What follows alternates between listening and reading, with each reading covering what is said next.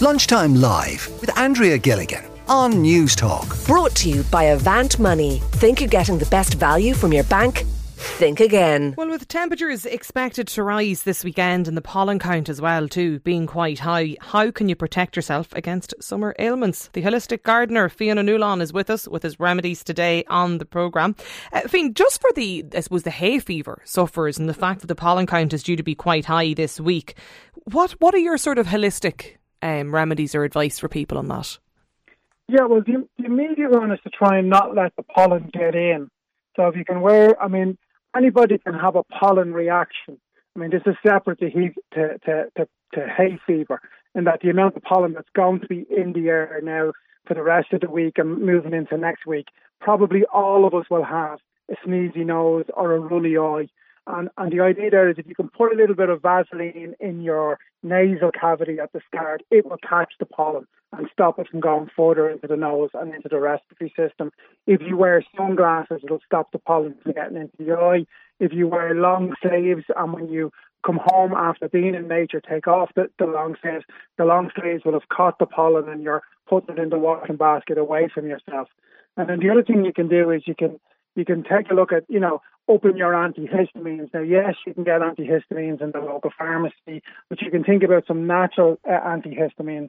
Traditionally in Ireland, we use nettles. We made a, a, a nettle soup, and nettles are, are really powerful antihistamines.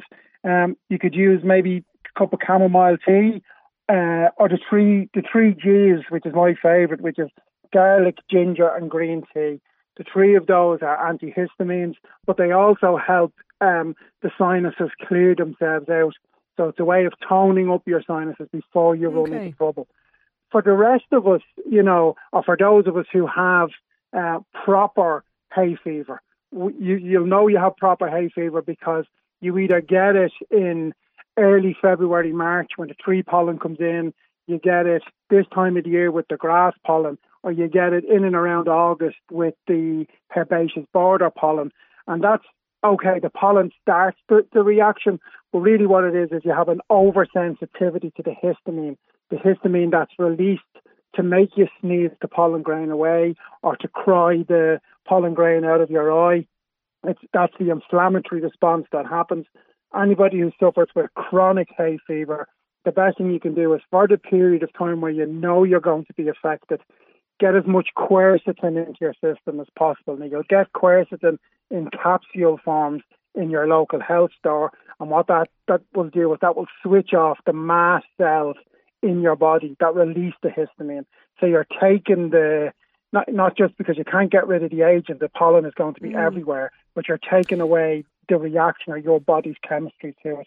And So- quercetin again, it's in garlic, it's in green tea, it's in purple coloured foods, um, grapes and that sort of stuff. So there's way of getting into your diet, but I would say go on the capsule for, for the for the couple of days, Okay. and that will stop the reaction. So for a lot of people, Fiann, it's more about actually preventing um, the, the pollen, I suppose, from you know getting into your system rather than actually dealing with it when you have hay fever. Yeah, yeah, if, if you can, because what you're trying to do is you're trying to stop the reaction from starting. Now, all of us, when pollen goes in, the protein that's in the pollen, we have a reaction to it anyway. So if you're if you're rolling around in the grass or you're in the flower borders or whatever, you probably will get a teary eye or a bit of a snozzly nose because you're just we're just as humans we have this allergic reaction to it. It's the people with hay fever. It's an overproduction of histamine. To tr- the, tap doesn't turn off. The nose keeps running. So if you can prevent the pollen from getting in near you in the first place, now it's going to be a beautiful weekend. Nobody wants to hide inside. So then your next option then is, is to treat it with herbs or antihistamines to minimise the reaction. Elderflower cordial, absolutely amazing Yeah. for beating hay fever Yeah. systems, says um, this texter. You can buy it in the health food shops, but even better, you can't beat making your own. This texter as well, Fiann, says traditional remedies like elderflower, nettle, and local honey. We've been making a nettle syrup for over 10 years, beneficial for a whole array of conditions, just like hay fever, um, psoriasis. Honestly, it works. Nettle, check out wildabout.ie, says this texter. Um, what about insect bites? And I want to ask you about mosquito bites. Have you any suggestions for Yeah. for? So so so the, the, the elderflower and the chamomile tea and the local honey, that's getting pollen grains into the system like an immunotherapy to build up your strength or your immune system response to it. So that's something that's not going to work within the next three days. That's something that you need to be doing for a couple of months before the season. In terms of uh, insect bites, the interesting thing with insect bites is uh, antihistamines also work to mm. lessen the reaction. So if you're a gardener or if you enjoy hiking or you love the outdoors, there's no harm in adding in a bit of elderflower cordial or chamomile tea to your diet uh, now. But the thing with it, like, you have to think about where the sting comes from. So, like, if it's a bee sting, for example, the bee sting is acidic. So, what you need to do is you need an alkaline to take away that sting, and that's generally bicarbonate of soda, bread soda, baking soda. Put that on uh, where the sting is. You need to remove the stinger because the bee leaves its sting in you, and the, the sting can keep pumping um, for up to 20, 30 minutes more venom into your system. So use the edge of your nail or a credit card to remove this thing and then lash on a bit of bicarbonate soda. If you have no bicarbonate soda in the house, toothpaste. All modern toothpaste have bicarbonate of soda in it now. Plus the mint will take away some of the, the, the swelling. Okay. If it's a if it's a wasp sting or an ant sting or a hornet or any of the other guys, that's an alkaline venom. So what you need there, there's no point in adding bicarbonate soda or toothpaste because that's increasing the alkalinity and the, the burn of the alkalinity. What you need there is you need an acid. So that's vinegar. So if it's a bee, it's toothpaste or bicarbonate soda. If it's a wasp or something else, the vinegar is the great cure for that.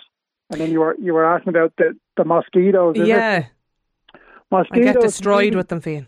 Oh, do you know what it is? You, you have it. You have a protein, and anybody who gets attacked by them will have a particular protein in their blood that they are attracted to, and they can they can. It's like a pheromone. They can smell it on the air. They know where you are from two miles away. They'll come and they'll find you. Right? Oh, they do, yeah.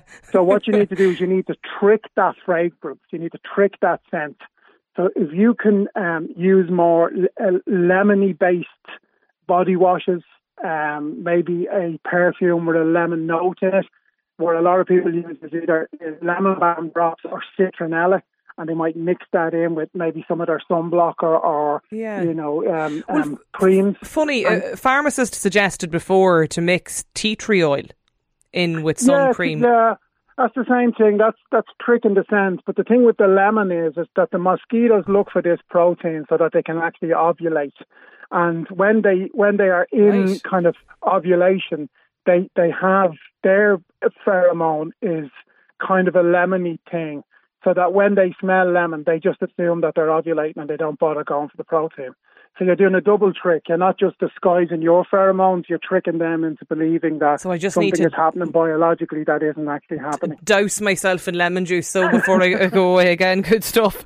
Uh, holistic gardener Fiann Newland, thanks a million Fiann for joining us on the programme. Also a reminder, look, if you are obviously feeling unwell, if you're concerned, do obviously um, go to your GP before taking or before you stop uh, taking any medication without medical consultation. That is Fiann Newland. Thanks a million, Fiann, for your time on the programme.